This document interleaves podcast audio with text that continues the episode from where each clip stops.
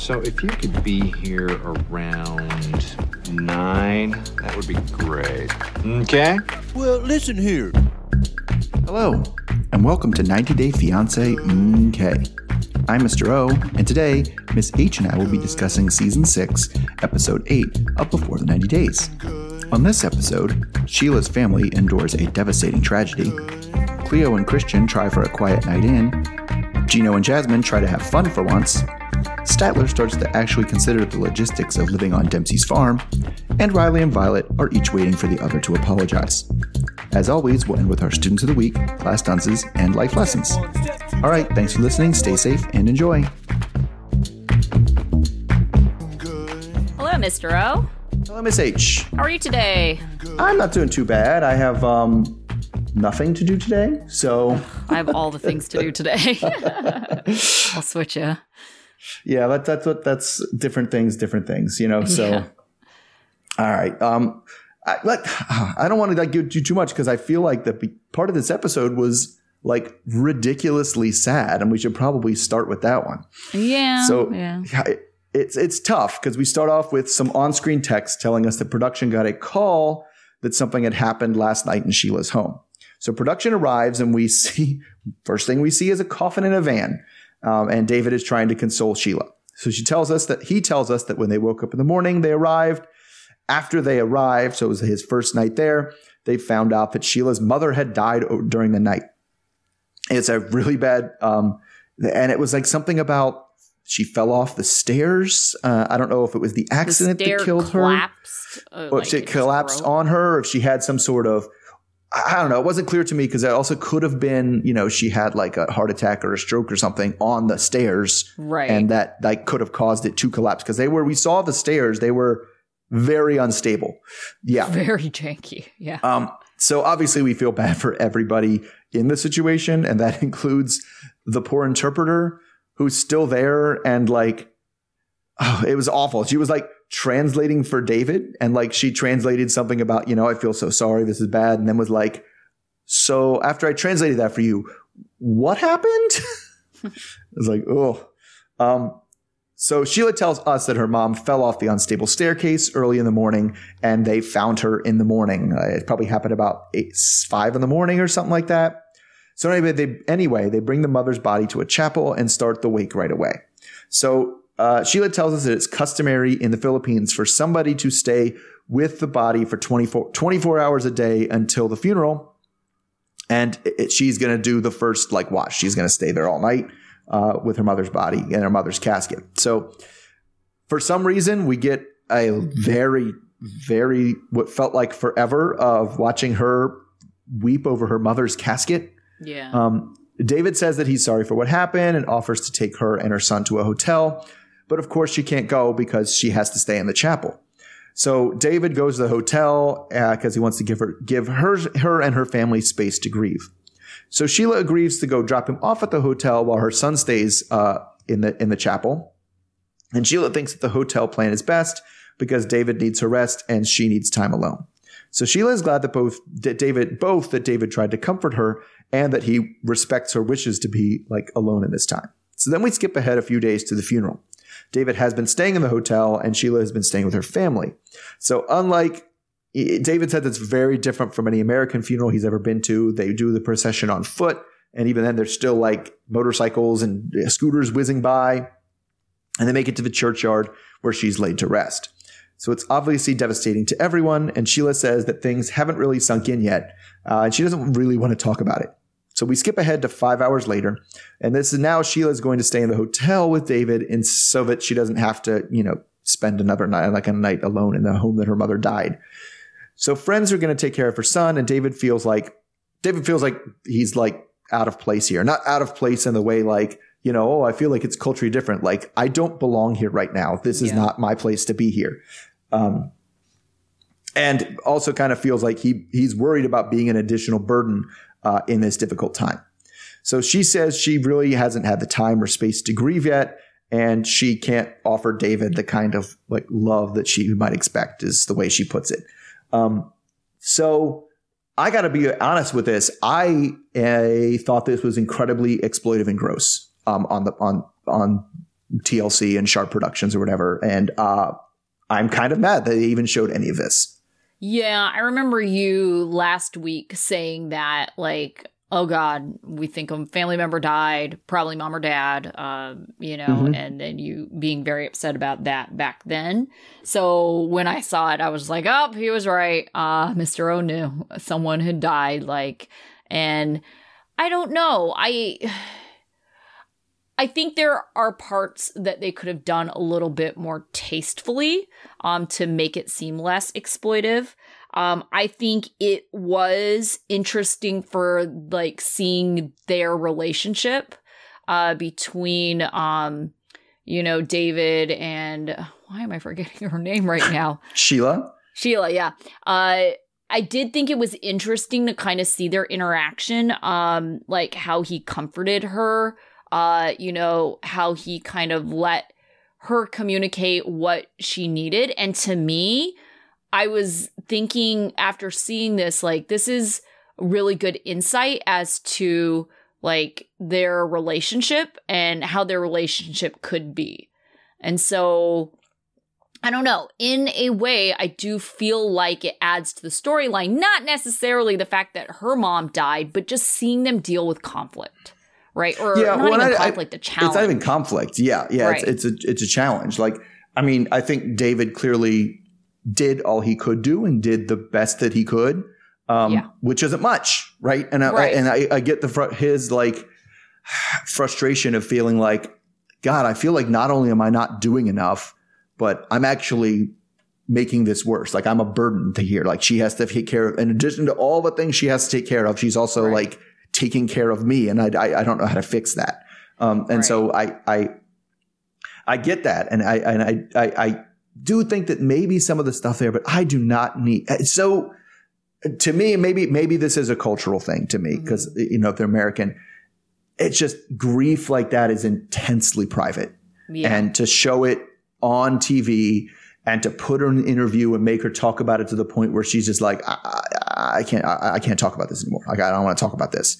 Is it, it, just seems like such a violation to me, and right. um, maybe that maybe she didn't see it that way because they. Sure you know, process and, and do do their grief different in the Philippines. But the fact that they even like were like, hey, can we film this as they're loading your mother's casket into a van the day after she died? I'm like, no, get the fuck away from me. What the fuck are you doing? Right. Like, like to your point about if it's a cultural difference of making a very public display of mourning, and there are some cultures that, you know, that is a thing, right? They're mm-hmm. supposed to make a very public display of mourning.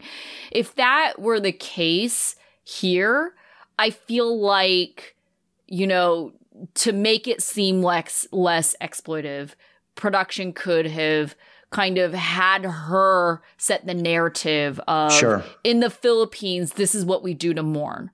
Right. Mm-hmm. We're very like open about how sad we are, you know, and we, you know, are crying in the streets. And that's part of because it uh, a procession. I was like, I don't want to call it parade because it doesn't seem very celebratory. Right, procession, sure. right? And it's part of that process. So, yeah, it could have been like a missed opportunity of seeing how people mourn in other cultures if that was a thing, right? But if it isn't, then yes, this just seems like do you really have to spend so much time uh, with Sheila just being very clearly like inconsolable? Is that mm-hmm. really necessary? Um, yeah. So I do think that production could have handled it better uh, while addressing the mourning and the you know uh, yeah death I mean, without it seeming so I mean, like yeah obviously you can't ignore the death yes. like you were there the night before filming which i also ugh, like so this janky staircase that broke with her mother on it possibly led to her death like it, it also just so happened to break the day after they lugged a bunch of heavy ass equipment on top of it, like to film this family. Like that also was like, oh my God, like this just, it seems like just a awful situation that if, if it was a, if it was not an American family who didn't obviously need the money, like I think it would have been handled a little bit differently. And that makes me feel gross even for watching the show. Um, to be honest, like I, I, I, I wasn't a fan of the way they handled it. I think they if if they had permission or if permission was granted, they should have been way more upfront about like, Yeah. hey, we really offered them the chance to not show this, and they said they wanted us to film this. Like that that we needed. I needed a lot more of that Yeah. um, from them, and a lot more truthful that from them before I felt like I wasn't like like invading this this family's like you know worst day ever. Like it's it it, ugh. It was sad and it made me angry and it's just awful. Yeah. Well, from there, it gets a lot lighter in the episode. So let's go ahead and move on to uh, probably our kind of like roller coaster, but mostly lighthearted couple, and that was Gino and Jasmine. So Gino and Jasmine go to the mall, and Gino, he's actually in a good mood after the therapy session. He thought it was productive, and he took it to heart that they need to create good memories. It's Jasmine little sister's Liz's birthday, and she's been living with them. So they go to the jewelry store where Jasmine picks out a gold initial necklace for her sister. But then, after she picks out the necklace, she asks to see engagement rings. Gino says that she already has a ring, and Jasmine says, Well, I lost it. In the interview, Jasmine admits that she never really liked the ring Gino picked out, even though she did say it had great meaning to her. Gino also had promised her an upgrade, but that never happened. She also says that sometimes she would just wear her old engagement ring from her ex because it was just nicer. Jeez. And Gino tells her that's terrible. Jasmine insists that she doesn't even like her ex, so it's okay. And Gino asks her how she would feel if you wore a necklace his ex gave him, which Jasmine immediately demands to know where this necklace is, even though it's a hypothetical situation. Gino says that he would buy her a new ring after the visa approval, and she's actually in the US and before they got married, but not now. Jasmine demands to know why it's taking so long for her visa to go through. Gino says 80% of cases are resolved in 13 months, and it's only a, been about 12 months. Jasmine demands that they hire a lawyer, but Gino doesn't want to spend money on one. Gino says that he's not going to waste his money on her lawyer, so if she wants one, she has to pay for it. And Jasmine asks, Is she a waste of money? Gino says that his ex wife was Brazilian, so he's done this process before without any issues. Gino thinks that uh, uh, Jasmine is manipulating him just to kind of get him in a place to buy her a ring. Jasmine demands that he gets a lawyer so she can move there now. And Gino tells her not to tell him what to do and to change her attitude, otherwise, they're going to have some major problems as he walks out of the jewelry store saying he's not buying a ring. Jasmine is left in the jewelry store crying. She's frustrated because she's been living in limbo for the last year, and she feels like hiring a lawyer would expedite the visa process. Later, Gino reflects on the situation and he realizes that he could have handled that argument so much better. They're playing nice because it's Liz's birthday. Gino asks if they are on the causeway, and Jasmine is super annoyed because she says they were just there a couple days ago. And Gino asks, is she sure it was with him? Liz, Jasmine, and Gino rent a Surrey, and Liz is in the back, and Gino is in charge of steering in the front. And he tells them he's that, you know, they're in good hands as Jasmine gets smacked in the face with a plant because Gino wasn't paying attention. Liz is worried that Gino is leading the way as he drives them across a crosswalk, holding his hand up, expecting to stop traffic. Jasmine tells Gino uh, that he doesn't have stamina for sex, so why would he be good at biking? Jasmine then admits that she's faked every orgasm, and Gino tells her that she's lying. Which then it's really unclear if Jasmine was just joking or if she was telling the truth. Jasmine then admits, oh, sorry, uh, Liz can't understand them because she they're depending on this. Thank God for her. But uh, you know, she does have a fear of dying as Gino recklessly steers in front of cars, but that also weirdly keeps everyone laughing. And Gino thinks that this is a good memory.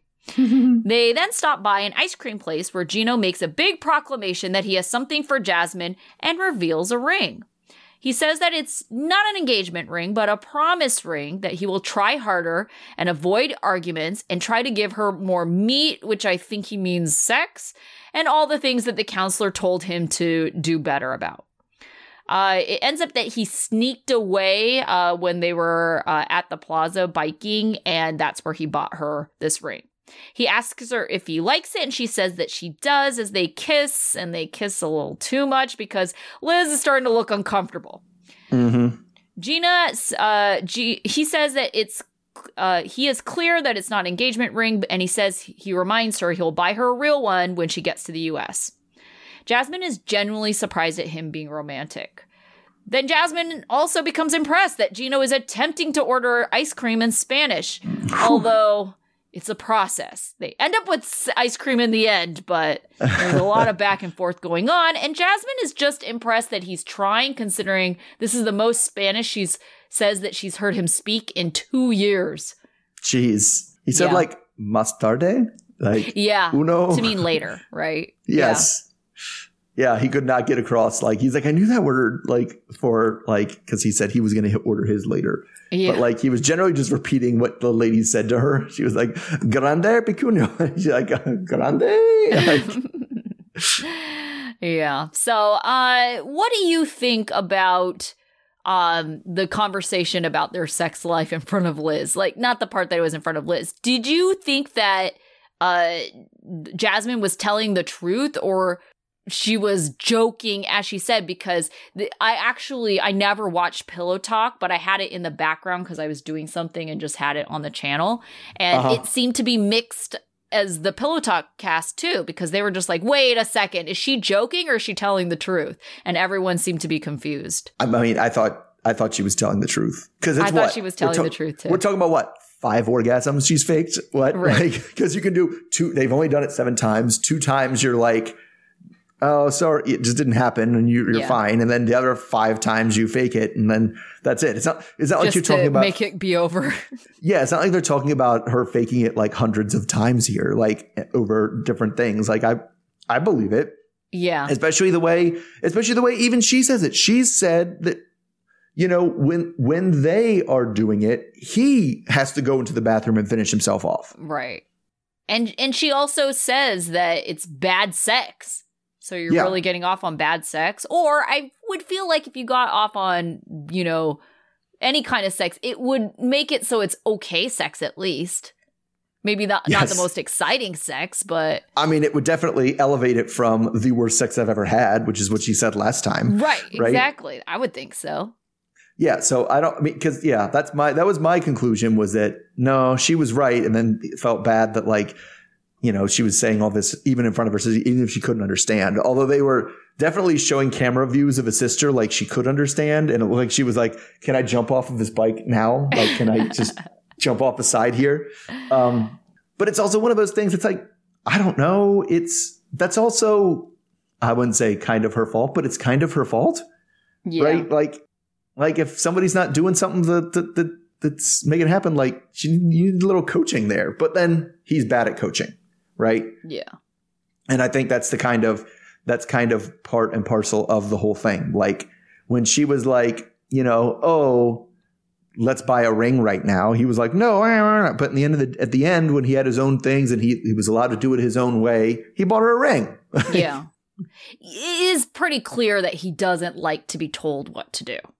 Yes. right and and you i i don't know if i would really take him as someone because he just seems so like oh, okay you know and i think maybe he was like that at the beginning right Mhm. and now that he's a little bit more comfortable maybe he cares a little less if things work out or not you know it Right. seems like he's being a little bit more bold in the relationship and he does not like to be told what to do so No. if you're going to tell him to do something he's not going to do it right then Yeah. He's going to yeah. do it his So if- way in his time. Right. So if it's like "Eh, a little softer there, honey, it's going to be like, no, like, no, Yeah. I know what I'm doing down here. And it's going to be like, all right, well, I guess what's an appropriate amount of time to wait before I fake this like, at this point, right? But it also seems that Jasmine is one of those people who uh, plays up the drama in the bedroom anyway. So she seems like she would be sure. screaming just because anyway. Yes. Yes. That's also true. Like, Yeah. she, that's just, she's, yeah, she's very dramatic in all aspects of life. So Yes. very theatrical, which actually makes it seem like it would make, I don't know, I, I, you know, personal things aside, that actually seems like it's really hard if, if somebody's going to be like that and it's like, Mm-hmm. you know, I'm going to be screaming and going wild and, you know, doing all this stuff. Like as soon as we, as soon as we start doing stuff I'm going to be like, well, how am I supposed to know? You're like, I'm- is it over? I don't know.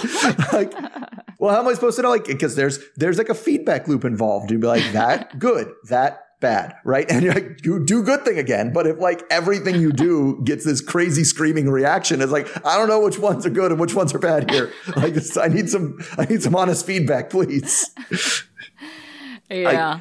And so it's, uh, it, but but even the way she does it, she doesn't even. And I, I get where she's coming from because in this this episode, I was definitely Team Gino for what happened in this episode. Mhm. Okay. Um, and and part of it is like because she doesn't the way she even goes about it. They get the necklace for her sister, everything's going fine. And does she say, "Oh, hey, while we're here, maybe we'll look at rings because I lost my engagement ring. We'll just take a look." Does she do that? No. She just tells the person behind the counter, "Oh, can you show us the rings? I just want to see some rings." And he's like, "Why are we looking at rings? What are you doing?" Like she doesn't even involve him. She's like, "I've already made a decision without you that you need to buy me an extra ring because the other ring you bought me was awful." And like, and then she does things that she knows are going to hurt him when she doesn't get her way, Yeah. right? Because she goes about like, well, that other ring you got me was too ugly. Um, actually, I wear the ring from my ex. Like, come on, you don't say that. You know exactly what you're doing when you say that, and you're like, oh, I don't know what the big idea is. I don't know what the big deal is. It's a pretty ring. He means nothing to me. Come on, like you know exactly what you're doing when you say you wear a ring from you prefer the ring that your ex gave you to the one that he gave you. That's not subtle at all, Oh, yeah. right? Yeah. What do you make about the the lawyer thing though? Whose whose side are you on with that?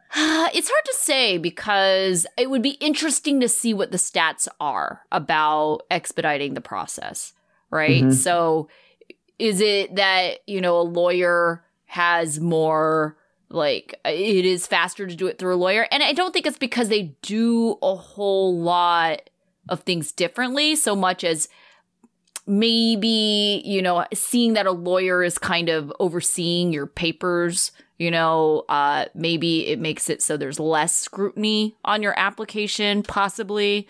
Or maybe the lawyer knows who to kind of do the follow up with to kind of nudge your application along. And I certainly think that that is kind of the case if we kind of look at just even the passport situation you know, if you expedite a passport, I've had a couple people tell me that the process is if you don't get your passport two weeks before you're supposed to, that's the time that you uh, call them and say, hey, my travel's coming up. And then they nudge you along, right? So Mhm, maybe it's this case too, where it's just kind of like, we get to it when we get to it, unless you know the right people or the right process to nudge things along.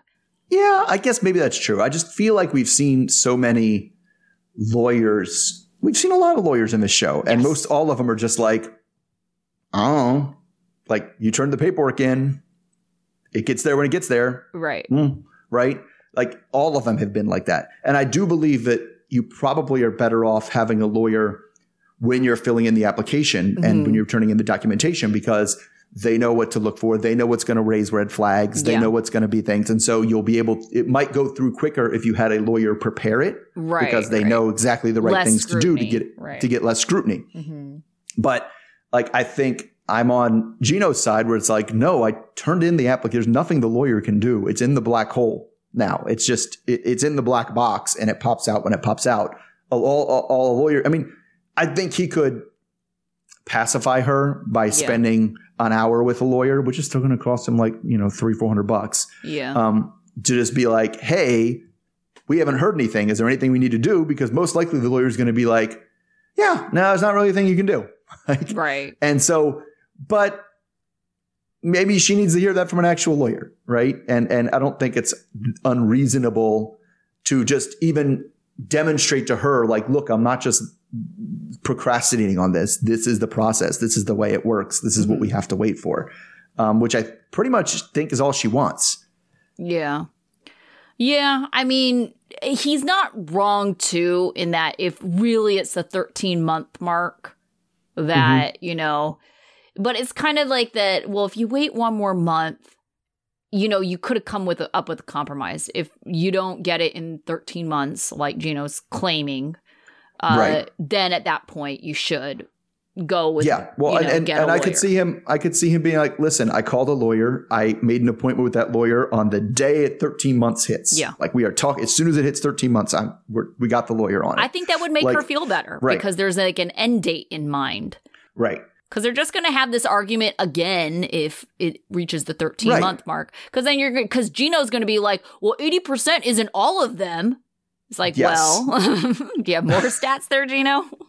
yeah yeah 80% is not 100% so don't you see we can't we can't possibly got to wait do that, you know? longer. Yeah. Yeah, yeah, we just gotta wait. You just gotta wait, and it's all because he did it before. But it's one of those things Yeah. too. Like we were talking about something beforehand before we got on here that we had both done many times before, and every time we go to do it, it's like, well, now this is how they do it, right? It was, Right. Uh, right. We were talking about buying cars, and it's like, yeah. yeah. I bought a car ten years ago. And It's like, great, that's not the same as buying a car now. Well, Right, I mean, that, at least that's what the dealers keep telling me. I was like, the last time I bought a car was 2018 and it was easy. I try to use the exact same process, and all of a sudden it's like this complex, pain in the ass thing where they go, no, it's not like that. and I had similar I had similar things too. It was like you know, I bought a car one one one time. I did it. It's like I did it this way. It worked great, no problems. And then ten years later, I did it this way, and nobody would respond to me, and I couldn't. It was a it was a hassle again. Like and it's a, and that's just what happens about things. They don't they're not the same just because you did it X years ago that it's going to be equally the equally the you know as easy or as straightforward as it was. Yeah, Mm-hmm. especially because this is his second foreign visa, right? Like to me, I don't know. I, I know this isn't true because we have Rebecca and Zied, you know, Mhm. that uh you know it was her second or third one i want to say and to me it's just like everybody gets one right like right. you shouldn't get any more if you're like really genuinely marrying these people you like you get one uh Right. that's how I would- I kind of see it I would definitely expect more scrutiny if you re- if you applied for a second one. right Like just be like, this seems screwy. We got to take a look at this yeah real close. especially because he didn't use sure. a lawyer the first or second time so Right. Makes Yeah. sense. All right. So let's jump into other people having fights. Let's talk about Riley and Violet. So we see Riley in his hotel room and he's just complaining and bemoaning how, you know, they were just supposed to have a relaxing evening together last night and it turned into a shit show.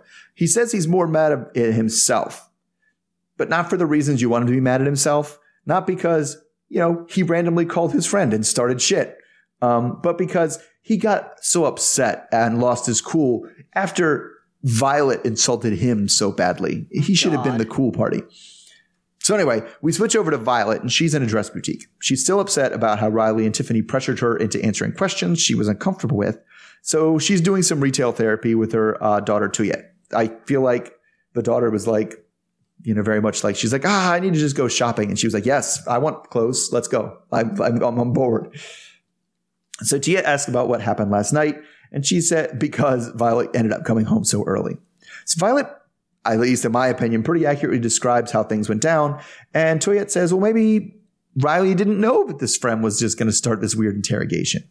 But Violet's like, hmm, see, that's kind of the thing. Is like, because when she started interrogating me, it's not like he stopped her. Like, he should have stepped in to protect her and say, she doesn't have to answer those kind of questions.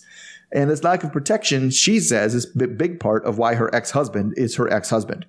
She tells us stories about how her former mother in law was really hard on her. Like, it sounded like in the delivery room after she had her second Yeah. daughter, the mother in law was like, What's up with this? Where are the boys? God damn it. You're supposed to give me boys. This is bullshit. ps you're fat Yeah. after just giving birth, right? right So, so Violet was very disappointed how her husband didn't like step in and was like, seriously, what? Do no, no, no defense. Um, anyway, so um, she gets a similar feeling about Riley right now and tells us that she sent him a long message and then blocked him. Well, they blocked each other, or somebody blocked other. Riley is very unclear about what blocking happened here, um, and we see that later. Um, he says he didn't even read the message. I don't believe him but just blocked her. So anyway, now seems like a good time to read it. So it's a big long thing. He reads out loud about how she's supposed to protect him, and you know, uh, you're, when you're in when when you're in Vietnam, you'll answer my family's questions, and when I'm in America, I'll answer your family's questions. But you're an uneducated, unscrupulous, and uh, if you like that, you should go away. So anyway, he reads that whole thing as, oh, this reads to me like I'm not allowed to ask her any questions at all. I don't know how he came up with that, but he stands up very strongly against that straw man, saying, I'm not built that way. But he's not sure either of them even want this relationship to work. Of course, it's uh, it's all all of this is you know eh, of all the people here, it's the it's the child who has it the most right. And it's just like, um, this isn't like a game. You all need to actually figure out whether you want to be together or not. Um, and Violet says, well, yeah, we can do that, but only if he reaches out. and of course, we switch back to him who says that, you know, we can fix things, but only if she reaches out first. Oh, so, you know, there's nothing for him to explain. She has to do all the explaining. Then we skip and Riley isn't just going to spend the rest of his trip in a hotel room. And so he's hired tour guide Tommy to take him around uh, on the motorcycle. So he rides a motorcycle. He says he rides a motorcycle back in the States, but riding through the streets of Ho Chi Minh City is a little bit different and pretty wild even for him. So he says that he almost took a flight home, but now with a little bit of reflection, he realizes that it might have been kind of his fault. God. So after the tour, he invites Tommy out to have a cigar and a drink, and he's like, "Okay." I'm assuming production's throwing him something because they need they need to have somebody for Riley to talk to. All right. So anyway, Tommy says that this whole thing might be a cultural misunderstanding. That here in Vietnam, they don't really subscribe to that. You know, I have friends that are like my family thing. He's like, no, family is family, and if your family would have asked the question, eh, it might have been a lot different. So he, Riley's like, so you're saying if my father would have asked? So it seems yes. now that like yes, Riley, that's what family is. seems like the next trip is going to be like I'm going to have my father ask this question instead of Tiffany. Um, so Tommy gives him some advice. Uh, step one, unblock her. He's like, did I even block? like that's again where the confusion comes in. He's like, I think I blocked her, and Tommy's like, Are you sure she didn't block you? And he's like, Oh, uh, maybe like. So anyway, step two, meet in person, and step three, apologize sincerely. So Riley says maybe he should rethink how he approaches things, and so now he's willing to be the first, the next person to agree on an apology, to do an apology. So I don't. What there is no way this can possibly work. There's no way they don't end up in this situation again within a week, right? Yeah, I mean, not this exact thing, but something like this. I did not like the side that I saw Riley, uh, Riley during this argument. Um, I think he can be super unreasonable. Mm-hmm. Um, I, I just, I can't believe that you could go from where you were at at that argument to, uh, oh, okay, let's get back together again. It's like, I can understand possibly being like, okay, I really reacted poorly to that. Uh, let me try to make things right. Maybe we can be friends, but not a let's just jump right right back to where we started because it's just like right. I don't know like, how do you recover say, from that argument. Yeah, it's that's one of those things that maybe as friends or maybe like, hey, we need to take we need to back up where we are yeah. in this relationship and like right. build back up to that. We can't jump. We can't just like oh, sorry. But that's the thing is like part of what's so frustrating about Riley specifically is he just, and, and Violet kind of says the same thing. He gets into a mood and he feels, as soon as he feels offended, he feels disrespected, he feels insulted. It's a good solid 36, 48 hours of him just being completely unreasonable, just like lashing out at, I can't believe how bad I was insulted and I'll never be with this person again. And they should just go in hell. And I can't even, like, I'm not built that way to blah, blah, blah. And then after that time, he's like, oh, wait, no, I was an asshole.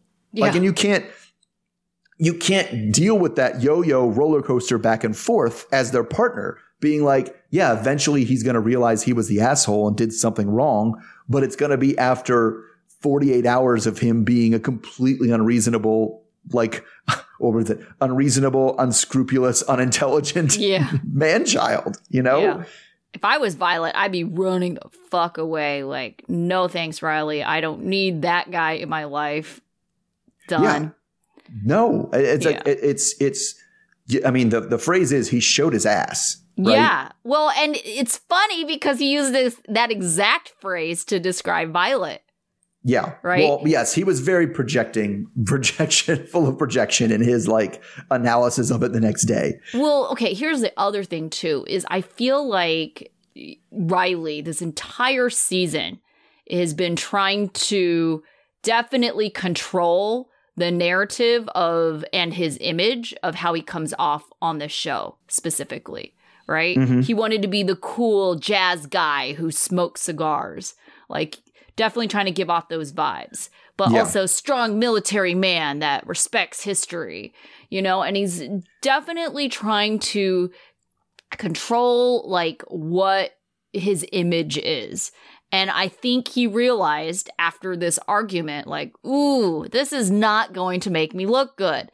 This is not the cool jazz cigar smoking guy right now. Like, this is like angry guy. And, you know, he, now he's trying to backpedal because uh, honestly, I don't even if it's to really be with her. I don't really get through this whole conversation that he really loves Violet and he really like wants to make things work. I think like he's more in the sense that like, oh, well, 2 years is going to seem like a waste if this doesn't work. And uh you know, like I don't want that last taste in your mouth to be like, "Oh, look at the asshole that had this argument." Well, I also think that what's important to him is that if and when they break up, she's the bad guy. Yes, absolutely. And um, so so he's going to try to come back. Well, I'll come back and do this. And I tried to apologize, and you wouldn't let me, and you just threw everything back in my face. And blah blah blah. Like that's like Oh, I feel like that's what he's waiting for. Sure see that happening. I mean, look at how he even tried to make her out to be. She gave him a completely like reasonable. Now, I don't know if it's true or valid, but reasonable reason for still Mhm. having an account. And, you know, he invalid liar. You're a liar. I don't like to be lied to, you know, and trying to make her out to be like the bad guy and like, yeah, I can yell at you and talk to you like this because you're the liar. Yeah, because now you're because you're the bad guy. But like Yeah. it, it's one of those things that I both think like the same thing we had here. Both of them were like, well, if the other person apologizes, then I guess we can talk. They're it, they're they're playing this weird game where they're stuck in this relationship because neither of them wants to be the bad guy that's at fault for ruining this relationship, right? Yeah. Like and it that's it's just they both just seem miserable in it. Like even when it was good, it was like three seconds of a nice dinner that before the phone came out and and Right. the accusations started and it's like I, I mean they, it just sounds like uh, the only way I could imagine people liking this relationship if what they is if what they most want out of a relationship is drama Yeah. like that's the only thing I can come up with Yeah. all right uh, wait Oh, I'm sorry. I didn't realize. I was like waiting for you to talk about the next couple. It's my turn. Uh, Yeah. Yeah. for some reason, it was just so close to me. I thought that I had covered them. uh, so we have Dempsey and Statler. So in the morning, Statler, uh, oh, it is the morning, and Statler is not well rested because she was just so cold at night. It's her version of hell being this cold. Dempsey is bothered by Statler saying that she's been uncomfortable this whole time. And then later, Dempsey is saging her place to get rid of the negative energies and bring in the good vibes. But then Dempsey decides that, you know, Statler and her crotch specifically need to be saged as well. And Statler is kind of offended by this joke because she thinks it's implying that she's a slut. But Statler says that she's proud of her sexual history, and now she thinks that maybe this is a big deal for Dempsey.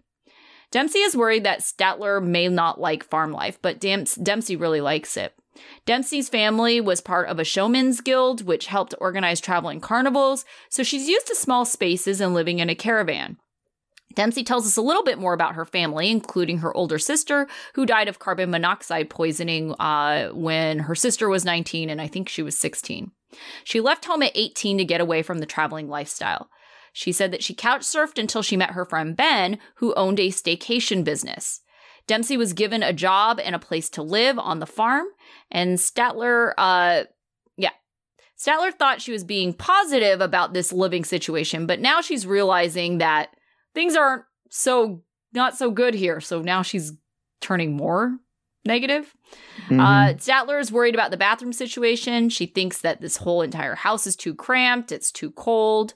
Statler was planning on moving in, and she's feeling kind of trapped because her lease is ending back at home and she has nowhere to live. Dempsey is excited to show Statler around the farm area, and it kind of is like a resort with the buildings they have. Dempsey wants to introduce Statler to her good friend Ben. Dempsey says Ben is the main character in her life. Uh, it's important to Dempsey that Statler gets along with him. Statler tells Ben that she likes English girls, so that's how she met Dempsey. She was on a dating app. They admit that they've been physical, and Ben says that Dempsey has been really excited to meet her. Ben thinks that Statler and Dempsey are like chalk and cheese, meaning they couldn't be more different. He thinks that this relationship, he thinks, is going to be short lived. Statler is still worried about their lack of communication uh, when Dempsey was in Thailand, but she's waiting to confront her about it. Uh, Dempsey is later making a vegan meal dinner for Statler. Statler is attempting to help by mutilating a carrot and eating a clove of garlic, which mm-hmm. was clearly a bad idea because Statler says it's burning and she grabs some soap to pump into her mouth to make it stop hurting. Uh, I think she was trying to be somewhat comical, but it was ba- very much based in reality because Dempsey just can't stop laughing. And Statler says she's feeling more comfortable with Dempsey. Statler brings up the communication in Thailand and says they both agree that it wasn't good. Statler said that she thought that maybe Dempsey was like messing around with someone else. And Dempsey said that she had told Statler before the time difference and the lack of Wi Fi may mean a lack of communication. It ends up that Statler has cheated before, and Dempsey has never cheated on anyone before. So Statler sheds, sheds a tear for not tr- trusting Dempsey. She now wants to convince Dempsey to ask her to move in. Uh, so she hasn't met Dempsey's dad, but now his approval is more important than ever. All right, so uh, I don't know where to start here. It, it sounds like Statler has limited living options. So even though she started off the segments by pretty much saying that she hated this life, uh, the uh-huh. cold, small space, She's still moving forward to try move in with Dempsey. Do you think it's because of her lack of options, or do you think it's that she loves Dempsey enough that she is going to uh, persevere through her personal living hell of the cold? And well, other- I mean, it, it, it, sounds to me like she already made her decision. Um, like hence not even going month to month on her lease. I know that's right? so insane. Um, yeah that that she already made up her mind and then realized like, oh no, the thing I decided was actually not as good as I thought it was. Mm-hmm. Um, but now she's moving forward, which is crazy because still a big it, hurdle. Dempsey. There's a big hurdle of that, like, yes, the person you're moving in with doesn't know it yet, right? And that's just an insane hurdle to leave. Yeah. Right. And like, like and it's funny too because I was, you know, I just I just got a new place and I was already freaking out because I was like, you know, finding just another place to rent and um and you know just in going and, and emailing and doing all this and that that that worried about me getting the lease. And I still managed to get it done like with more than a month left on my lease. And I was still like ah, there's only a month yeah. left on my lease that I could potentially go month to month on. And I have other places to go if it doesn't if it falls through and I can make this work. I was still like too stressful too stressful. I don't like it. Right? I can't imagine being like oh yeah I have this place lined up the person who owns it doesn't know I'm moving in yet, but right. I, it's uh, uh, this is my this is my plan. It's just it's it I I don't know how you can live like by the seat of your pants like that, let alone like you know just taking somebody for granted like that. That's that's that's the other crazy part that goes with it is like yeah, why is she taking this girl for granted? Right, yeah, and it's like have they talked about her moving in there? Because maybe Dempsey has like, well, yeah, like the caravan life, but if I were to ever like shack up with a partner, it would not be this place you know? So it's like, seems like you would have to talk with your partner about this, even if it was in a hypothetical future situation. Um, you know, but like the fact that it's like she's just kind of like us, she's assuming way too much here. And then, yeah, like you said, just like assumes that, you know, she's that Dempsey would be down for her to move in. I, I don't, I don't see her being down to move in. Like, I, I, I, I she's like extremely not comfortable with where the relationship is yet. She doesn't know where it is. She's feeling things out. You know, she has a life set up here that Statler's not a part of, right? Or wasn't a part of before. And, you know, she's trying to feel out, is this a person that I might even consider you know, changing my life for, let alone like, yeah, I'm moving in in two months. That's like not even, I'm sorry, not two months, in two weeks, right? That's, yeah. That's, uh, uh, like, that's a, such a huge leap from where Dempsey seems to be right now. Right. Now, that said, I feel like there's still one of the like more genuine couples I saw because like the scene where she ate the garlic and Dempsey yeah. was just doubled over in laughter, yeah. like laughing at it. Like to me, that's like the best part of a relationship. Like those kind of moments where it's just like pure, just hilarity and joy. And it's like, yeah, that's what you put up with all the crap for is yeah. to have those times, right? And so that's the, one of the few couples we've ever seen where I'm like, yes, that, that I would, I would want to work at something for that because so many times we see these people. We saw Riley and Violet, and we're like, I saw the good times of them, and I was like, this still kind of sucks. Yeah, like I don't even like boring. this. It's kind of boring. I know. I like that they said about each other towards the end of their segment, like, "You make me really happy. You make me really mm-hmm. happy too." You know, that's right. the start of their relationship yeah, it's just it's one of the few couples that we have in this season or any other season where I've been like, okay, like I can see that they're really into each other and they have fun times and I can see why they would want to make this work. Like so many of them are like, why do they even want to make this work? Right. I don't understand. Yeah. The living thing is definitely more of a logistic challenge. Yeah. But their cheating thing, it's like, well, is this like, is, is Statler really going to change? Or well, and- is she always going to feel paranoid that Dempsey is cheating if there's like a, a slack in their communication? Right. Yeah. And that, that was a legitimate slack in their communication, like for legitimate reasons. Like yeah. she's backpacking through Thailand. I'm not going to have signal all the time. Right. And when I do, it's going to be at weird times of the day. Like that's a completely understandable reason to kind of go off grid for a few months, uh, yeah. a few weeks. Right. Yeah. It's absolutely. not like, it's not like that was, sus- even suspicious. Like I would be expected, like, oh, well, you're going to be random Thai wilderness places. You're probably not going to have signal everywhere. Right. Um, right. And so, right. But if it's that kind of nothing, nothing suspicious expected, if that like kind of triggers her anxiety, that is a, a, a bad sign. Um, even though, like, I don't know, the, the crazy part to me is I, I definitely thought about you when she was like, I was cold all night. It was awful. That's me. it's like, yes. I was like, oh no. yeah, because I do get cold very easily. And yeah. yeah. But then again, I think like for sleeping for anyone, right? There's like a narrow band of really super comfortable temperatures when it comes to sleeping, right?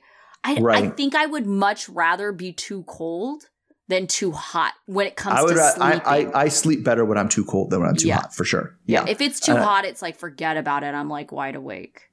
Yes. If I'm sweating, if I'm trying to sleep and I'm actively sweating, I'm just I'm awake. I, am not yeah. sleeping. Like it, it, that's it. Yeah, but not to say that sleeping in the cold is easy either. If I get too cold and I can't warm up, it's like I'm just sitting there shivering and I can't warm up, and that means I'm awake.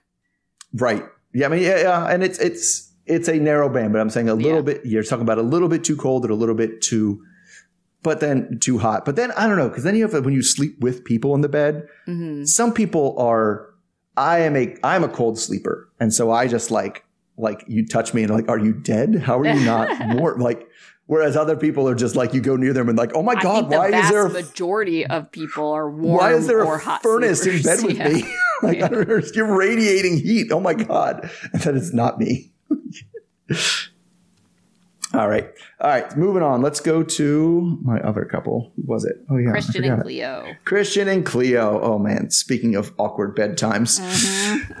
Mm-hmm. so, Christian and Cleo, we start with them on the way to the Portobello market, which Cleo has to clarify is not about selling mushrooms. It's like a place. So it's the night after enjoying their quote first date, which ended with Cleo feeling overwhelmed and asking to leave.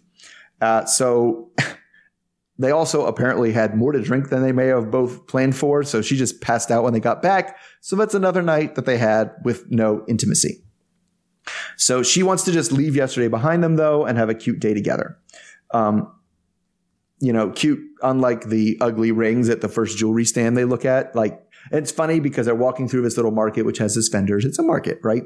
And you can see that Christian is like ready to pull. He like has his hand on his wallet the whole time. He like just wants to buy her something. And she's like, these rings are ugly. And he's like, oh. so anyway, but we do get uh, the thing that does bring her attention is a bracelet from the crystal stand which has like tiger eye crystals, which are apparently supposed to be good for courage and motivation, just like you'd need when starting out in a new relationship. So this is when Christian gets to bust out the wallet and buy it for her. So he says the first date wasn't flawless because eh, clearly he doesn't quite get how her autism works. And maybe he was pushing things a little bit too far for her. But anyway, now that they're getting some, they're got their things. They're getting some fish and chips, and um, I guess talking things out. So Christian makes a terrible mistake of getting ribs in England um, instead of fish and chips, um, which he, which he has a bite of the fish and chips and is like, "This is probably good for a hangover. I love this. I want to eat the whole thing." I was like, "Yeah, like who gets ribs in England?" Oh, okay, okay. Texans. okay. In who does. England, though, like I don't know. I don't know. Texans get ribs wherever they can get them. I'm sure. No, because like like me, I'm a Maryland person. I'm not getting crab anywhere else. Well, I like I'm like, no, your crab is going to be awful. Like that's not no, I'm not doing that. So anyway, um, that's our anyway. The bridge for the hangover thing is a bridge for talking about last night, where he blames the heavy pours at the pub for a lot. He's like, those are very strong drinks. So Cleo tells him that she really wanted their first date just to be about him and her, and less about starting to chat up other strangers at the bar. So he's like, that's not what I was doing. I was totally involving you. And she's like, yeah, no, you weren't. Um, no, you would feel bad if I was chatting up a bunch of guys while they were out. So he says he gets it.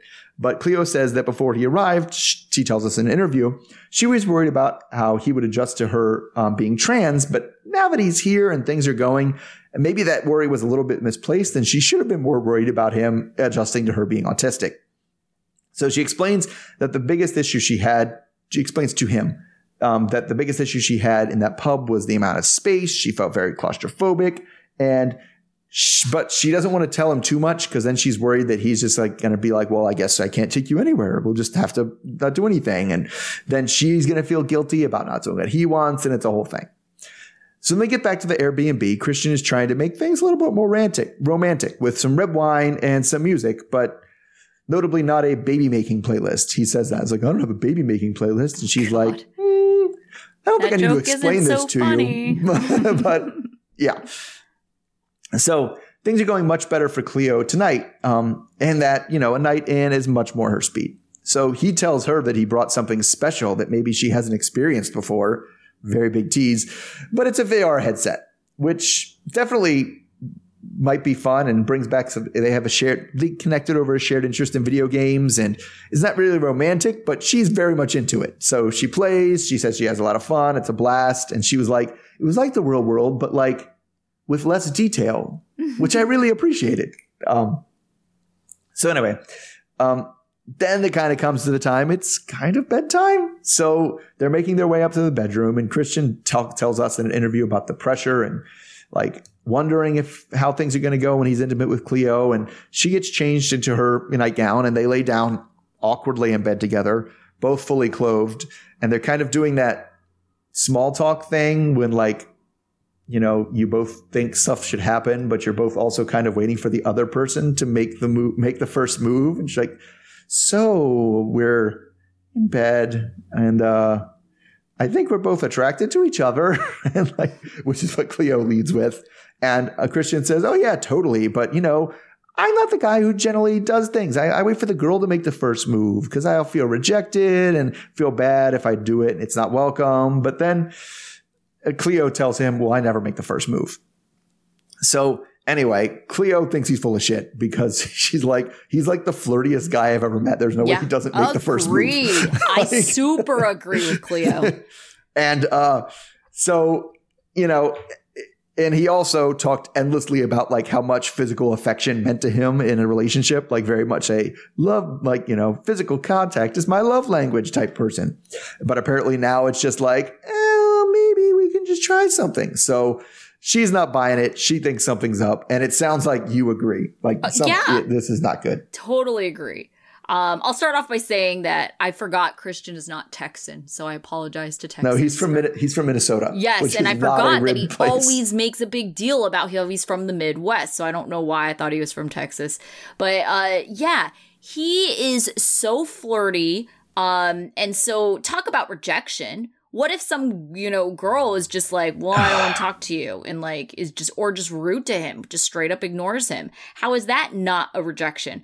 I really, really highly doubt this is someone who is so insecure in himself that he couldn't possibly even start to make the first move. And if that person like turned their face because they're not trying to get kissed, that all of a sudden he would just be shattered emotionally and couldn't move on or, you know, try it with someone else. Like that is bullshit. yeah, I don't believe it- that it- for a second. No, it very much is. It very much is like somebody who, yeah, who randomly takes up like things with strangers all the time. I just start talking to people. I'm just friendly, right? Because I definitely understand not even the fear of rejection. Like Right. my concern was always like, oh, I'm afraid they're going to think I'm creepy.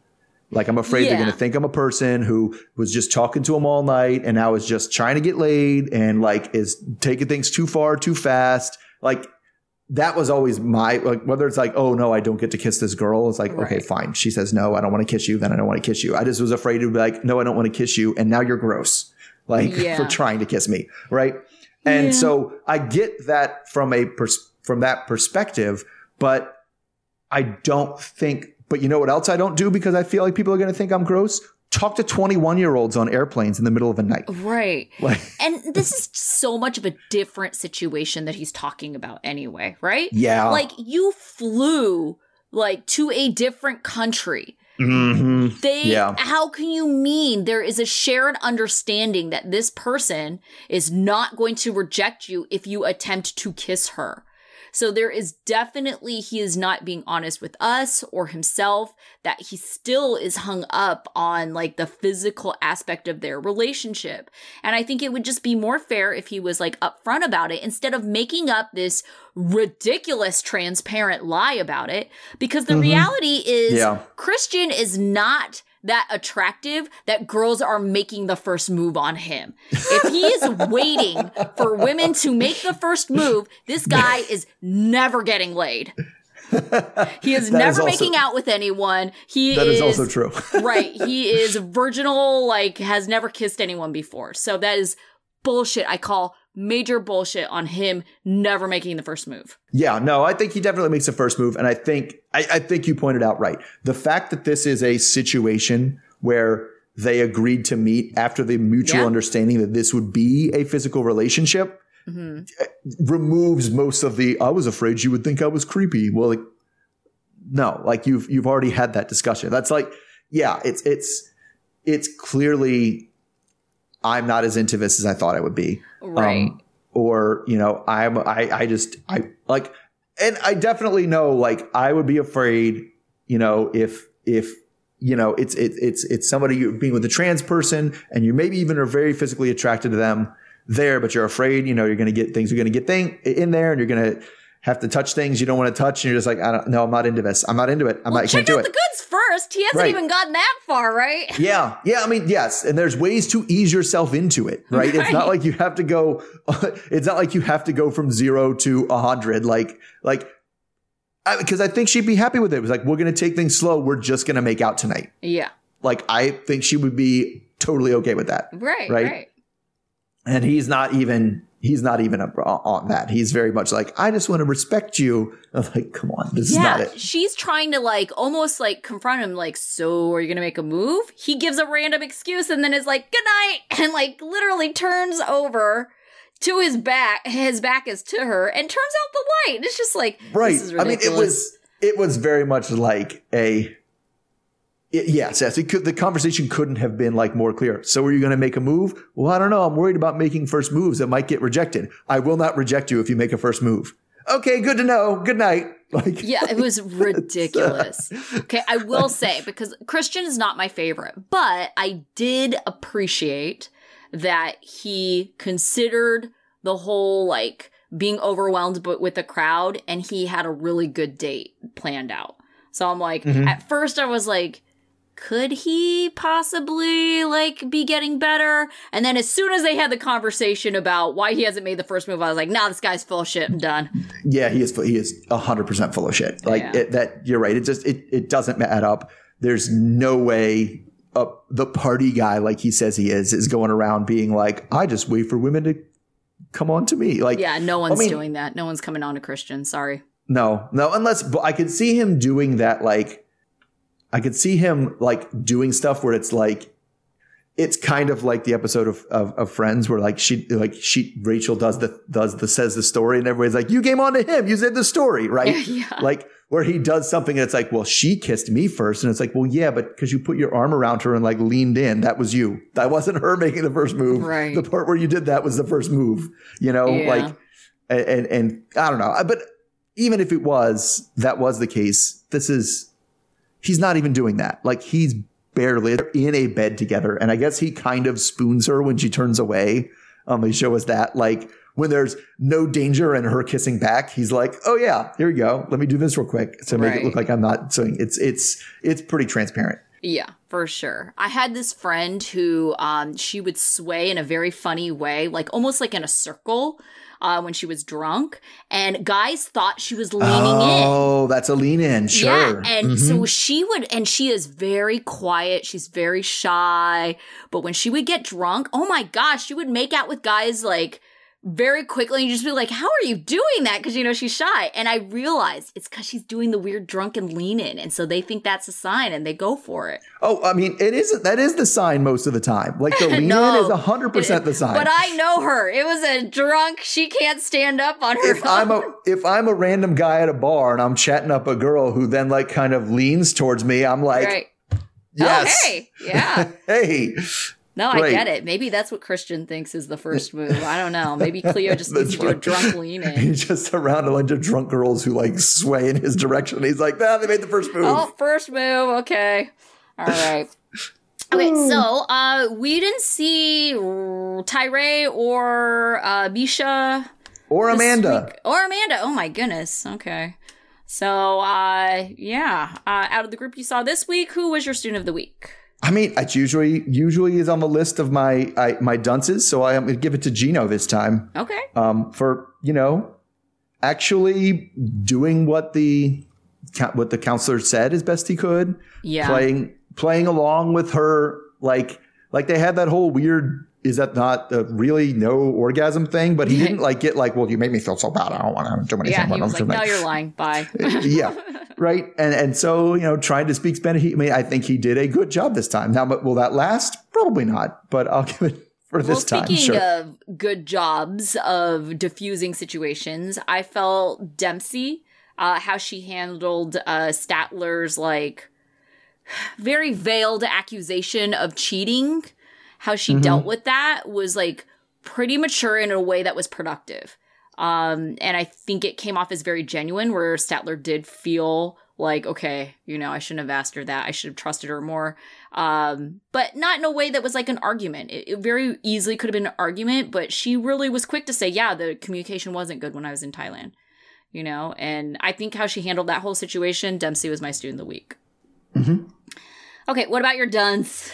Uh, I'm going to say Riley. Um, just, I mean, I think I did last week too. This is definitely a repeat customer, but his just ridiculous, holier than thou. Like, I am right. I'm the man. I'm not going to put up with this. Only to kind of turn around and be like, oh yeah, wait, I was an asshole. Like later, and now put the onus on her to forgive him from her, his ridiculousness. Uh, it's, Yeah. yeah. I don't like it. Oh no, I went with Riley as well. I mean, at first I was gonna go with Christian, um, just because, but it's not like I don't know. I think when it comes out that these are all lies, that was gonna be like more obvious. yeah, I'm. I'm kind of saving. but I'm right now it's more Christian for that. speculation that he's not doing good Full of shit? things. Yes, right. uh-huh. So, whereas Right. Riley, it's pretty obvious he's doing bad shit. So Mhm. yeah. All right. Uh, so my life lesson actually has to do with Riley. Um, and really just how he didn't really necessarily come to the realization that Violet had a good reason to feel the way she did until he talked to the tour guide, the random tour guide. Yeah. And it's because when he talks to his own family, they're all just like, in you Yep, know you're right. Yeah, you yeah, go, exactly. You're, yeah. So yeah, so I think it's good to take counsel outside your circle of friends to stop this feedback loop. And whether it's, you know, a therapist, I don't know, a random stranger that's just willing to listen, maybe just even it doesn't even have to be like not your friend, but a friend that maybe has more diverse opinions than you or mm-hmm. like just thinks differently than you. It's it's not good to keep on seeking advice from the people who are just going to be yes men and just like sure. agree with Just everything like I say. have your back no matter what. So you're right. Yeah, like exactly. Right. So um, my my life lesson goes towards the the David and Sheila and like how when someone is dealing with you know a tragedy or a loss, how it's like it- it's very hard to be that person's partner and like and what you uh, kind of what you want to do is not be overly you know you kind of take your cues from what they need Yeah. but also without constantly asking them what they need because i- it's it's a very delicate balance to and I thought David pretty much did did a pretty good job to so. you know be there for the person and give them what they need but not be not have them telling you what they need be an extra burden on top of everything. Right, right. No, I thought he did a very good job. Mm-hmm. Yeah. All right. Uh, so uh, that's it for this group. Um, I did kind of catch up a little bit on the other way. Oh man, it's it's good. I I'm kind of bummed a little bit that we're uh not know, covering it, but it's they're not all good. I would say the ones that are good are really good though. Yeah, I mean I think Brandan and Mary are fantastic God, TV. They're gold. They're awesome. And then what's her name? Holly and what's his face are good. The South African ones. They're Wayne. Yeah. Yeah. But then we're getting like what's her face and the, the Dominican guy. I can't remember their names. um, are coming back next week. Oh, oh, um, uh, Danielle, and Danielle and Yohan. Yeah. yeah. Like, oh, I definitely don't need any more of them. Yeah, I was kind of over his attitude after the last season. Not that she's a peach, but she's always been who she is. Uh, the difference is like the first season, Right. Yohan was actually much nicer, and then this Sure. last season, he's like, Yeah. "Done, over it. We're married now. I don't have to pretend." But I definitely did show my, you know, my, my partner who is a, um, you know, a designer of kitchens, the um, apartment scene of the Oh, yeah. apartment that what's his face tried to make for in India. He tried to Oh. make for the apartment. She's like, why are the doors all different sizes? Oh, Why is there a gosh, door in front of the toilet? Well, that's interesting too. She, they're really great too. Uh, Kimberly and I forget her partner's name. TJ. Uh, TJ, yes. Uh, Yeah. I really like that Kimberly is keeping it real, but I think it's kind of funny that she tries to play this like bubbly, like Spiritual Uh, is it? tarot. Yeah, yeah. astrological, like I don't know what kind of you kind of call those types of people. Like people Very who are into spiritual, horoscopes, you mean? Spiritual. Very yeah. spiritual person. Like she's trying to come off as this positive vibe spiritual person, but that certainly breaks down when she doesn't like what she doesn't like. right. Yeah. Yeah. So uh maybe we'll have more of a formalized thing uh next week. Uh we may have a short discussion on them. We're not gonna cover and summarize everything, but uh Right. yeah, maybe be open to more of a discussion once we're kind of on the same page and watch the same episodes. For sure. So- Yeah. Mhm. All right, so until then, we will see All you later. See everybody then. Okay, Bye. Bye.